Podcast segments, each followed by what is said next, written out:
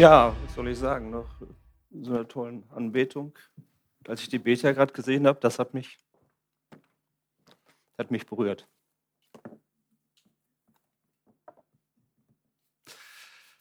Kommen wir zur Predigt. Ich habe Johannes gefragt, worüber soll ich eigentlich heute reden? Und da hat Johannes gesagt, ganz spontan, weißt du was? Sprich doch einfach mal über die Kosten der Nachfolge Jesu. Und da habe ich gedacht, ups, das ist aber nicht ganz trivial, ne? Nicht ganz so einfach. Und dann habe ich überlegt, das Thema Tiefe. Und wie nähere ich mich diesem Thema Tiefe? Und dann habe ich gedacht, naja, vielleicht nutzen wir mal die Naturwissenschaft. Und was ist die beste und die exakteste aller Naturwissenschaften? Ist das Medizin? Nee. Ingenieurwissenschaften? Leider auch nicht. Mathematik, Mathematik exakt. Mathe ist das exakteste aller Naturwissenschaften. Mathe versucht wirklich zu beschreiben, wie unsere Welt zusammengesetzt ist. Ich selber finde Mathematik total faszinierend. Ich bekenne mich als heimlicher YouTube-Vorlesergucker. Ich gucke oft Mathematik-Vorlesungen. Kann ich nur empfehlen. Ist total spannend. Aber keine Angst, wir sprechen heute nicht über Differentialgleichungen oder Kurvendiskussionen. Wir machen angewandte Mathematik. Das ist einfach. Was ich hier mitgebracht habe, das ist ein Streifen Papier. Ne? Hat eine rote Seite und eine grüne Seite. Soweit, so gut. Und wo man jetzt drüber nachdenkt, wenn ich jetzt von der einen Seite auf die andere wollte, ohne über die Kante abzurutschen, gibt es da irgendeine Möglichkeit. Komme ich irgendwie von der roten auf die grüne oder von der grünen auf die roten Seite? Schwierig, ne? Aber es gibt eine Möglichkeit. Da gab es nämlich Mathematiker Möbius, und ich muss fair sein, das war 1858, ich habe das nachgelesen. Da gab es einen zweiten Mathematiker, der Herr Listing. Die haben die sogenannte Möbiusschleife entwickelt. Die Möbiusschleife ist ganz einfach. Ich habe das Blatt Papier, ich führe es zusammen und drehe es einmal um 180 Grad. Und was ich dann hier habe, ist die Möbiusschleife. Die ist mathematisch gar nicht so einfach abzubilden. Aber das Interessante ist, ich habe auf einmal nur noch eine Seite, ich habe nur noch eine Kante. Sie führt, wenn ich hier langlaufe, sind beide Seiten zusammengeführt. Ja? Ähm, das ist faszinierend.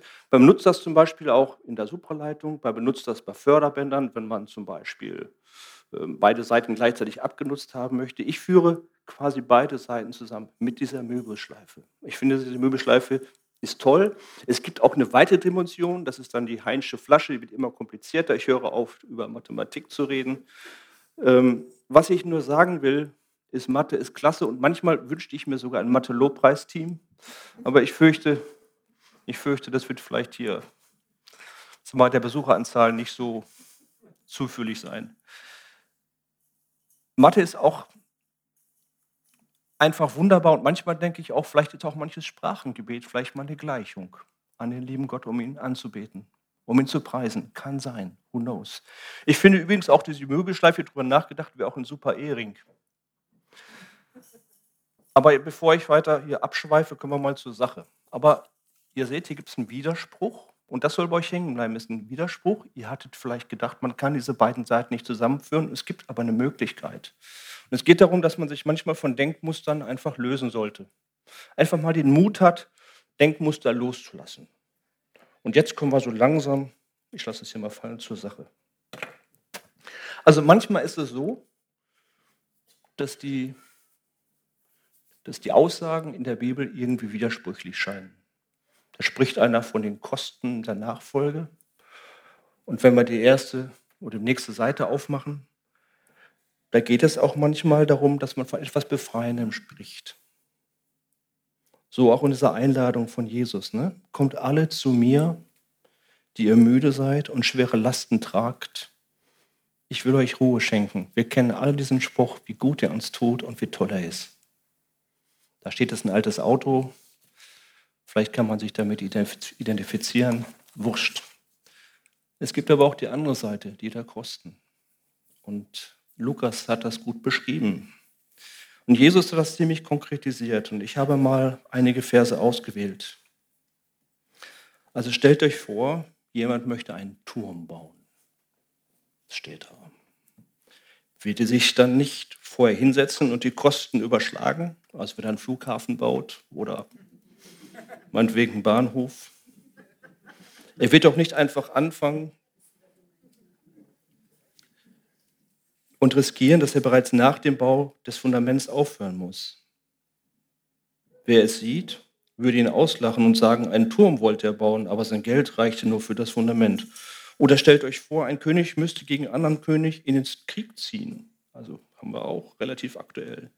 Wird er nicht auch vorher mit seinen Beratern überlegen, ob seine Armee mit 10.000 Mann die feindlichen Truppen schlagen kann, die mit 20.000 Mann anrücken?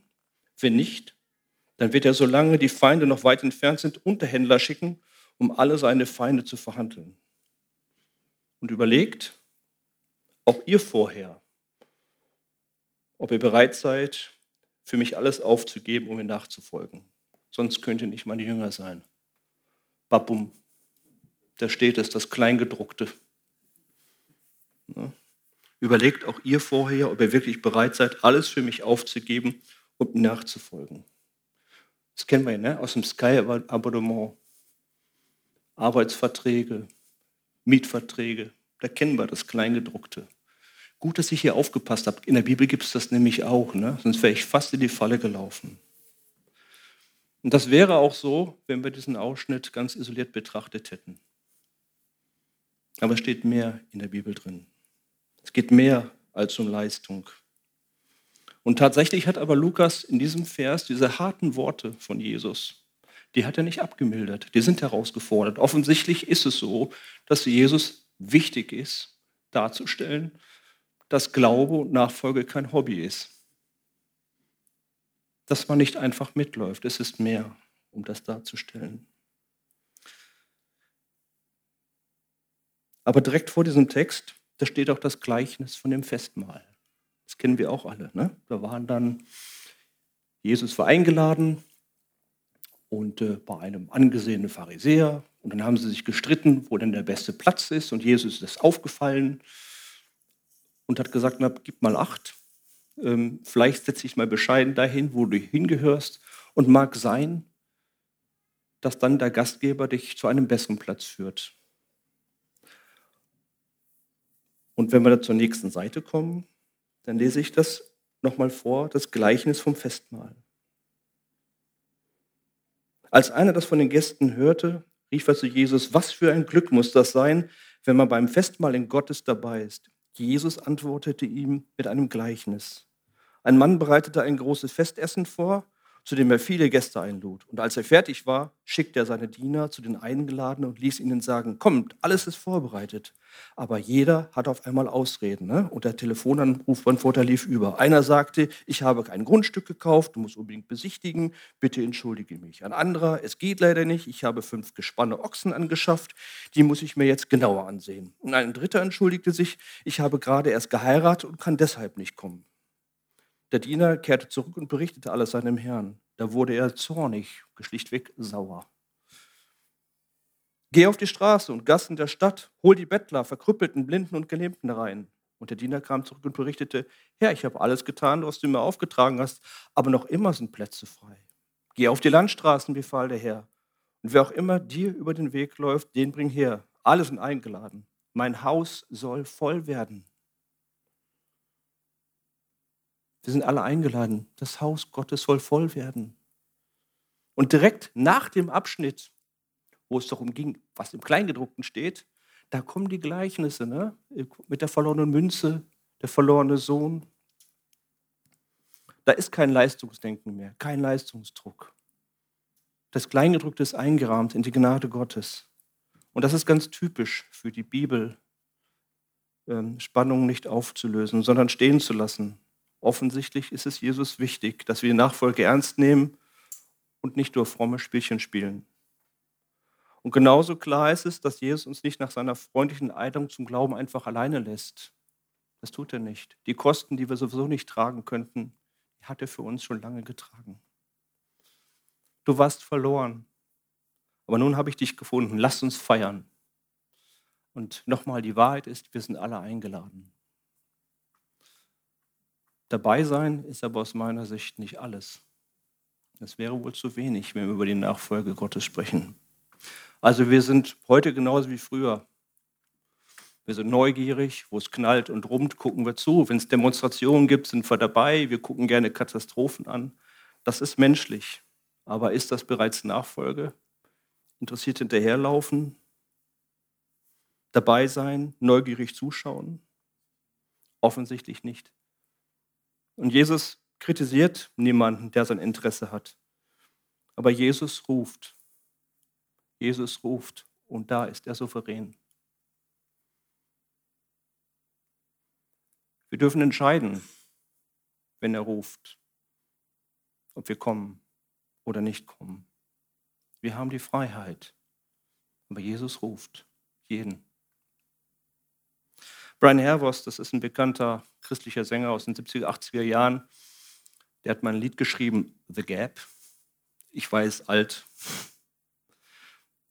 Da steht drin, I found Jesus. Yes, I found Jesus. Or should I say that Jesus found me? Wenn wir das Neue Testament lesen, da steht bestimmt 200 Mal was, über 200 Mal was von Jüngern drin. In den Apostelbriefen nicht mehr so viel, aber spielt keine Rolle. In den Evangelien und auch in der Apostelgeschichte. Und die Apostelgeschichte ist extrem spannend. Das wissen wir alle. Wenn wir die nicht hätten, dann wüssten wir nicht, was man wegen den ersten Jahrzehnten nach Jesu Auferstehung und nach seiner Himmelfahrt geschehen wäre. Und die Apostelgeschichte, die geht ja auch mit dem Knaller los. Ne? Da sprechen wir vom Zuspruch des Auferstandenen an seine Jünger. Ihr werdet die Kraft des Heiligen Geistes empfangen, der auf euch kommen wird und werdet meine Zeugen sein in Jerusalem und in ganz Judäa und Samarien und bis an das Ende der Erde. Das waren die letzten gesprochenen Worte von Jesu, bevor er in den Himmel aufgefahren ist. Und dann standen sie da, die Jünger, ganz allein, bam. In Schockstarre gefallen. Und plötzlich standen da zwei Männer, die haben gesagt, ey, was soll das, warum guckt ihr hoch? Es gab einen klaren Zuspruch von Jesus. Es war ein Imperativ, eine Ansprache, ein Axiom. Aber Jesus hat uns kein Konzept zurückgelassen, keine Organisationsstruktur, kein Public Relation Konzept, keine Strategie, wie ich das vielleicht machen würde. Nee, gar nicht. Es gab nur diese eine Aussage von Jesus. Ihr werdet die Kraft des Heiligen Geistes empfangen, der auf euch kommen wird, und werdet meine Zeugen sein in Jerusalem und in ganz Judäa und Samarien bis an das Ende der Erde. Was ich fest glaube, ist folgende Wahrheit. Wir als berufene Nachfolger Christi sind gesetzt. Das ist übrigens der gleiche Wortstamm wie Gesetz. Wir sind gesetzt, als Zeugen hier auf der Erde zu leben. So einfach und so klar ist es. Es macht also Sinn, darüber nachzudenken, was es bedeuten sein könnte, ein Zeuge Christi zu sein. Ihr werdet meine Zeugen sein. Und als Jesus das sagte, dann hat er das schon zu schwierigen Personen gesagt. Ne? Da war Petrus, also salopp gesagt, war der eigentlich ein Großmaul. Ähm, und wenn es darum ging, die Treue Christi zu beweisen, da war er nicht ganz so der Held. Oder auch Paulus, glühende Briefe geschrieben. Aber die Kritiken, auch an seine Gemeinden, die waren teilweise harsch. Und wenn ich das lese, denke ich, uiuiui, aufbrausendes Temperament. Das war sicherlich kein Held, auch eine schwierige Person. Aber war ein Heiliger. Und Paulus hat seine Gemeinden, seine gegründeten Gemeinden, seine Mitglieder dort als Heilige genannt. Wir sind Heilige. Und wie oft machen wir uns das bewusst, dass wir Heilige sind und welche Rolle wir hier spielen auf dieser Erde? Wie oft schämen wir uns, unseren Glauben zu bekennen? Ich tue das auch. Wir sind Heilige. Heilige Zeugen Jesu Christi, wir sind alle angesprochen.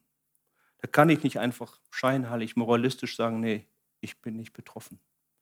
Und noch ganz wichtig, das gilt für uns alle. Das gilt für Frauen, Männer, Alte, Junge, Studenten, Arbeitgeber, Arbeitnehmer, Auszubildende, wie auch immer, für uns alle. Also Nachfolge, das ist keine launige Entscheidung, als wenn ich mir jetzt ein Smartphone kaufe. Das ist auch nicht das Buchen eines Urlaubs in Mallorca. Nachfolge ist mehr. Das ist eine klare, finale Entscheidung, durchdacht, überlegt, auf die Ewigkeit angelegt.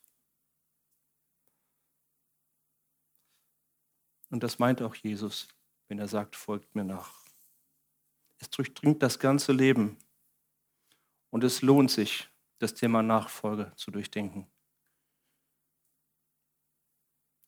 Jüngerschaft, klar, das ist nicht was, was wir zum Nulltarif kriegen. Mal für Omme läuft nicht.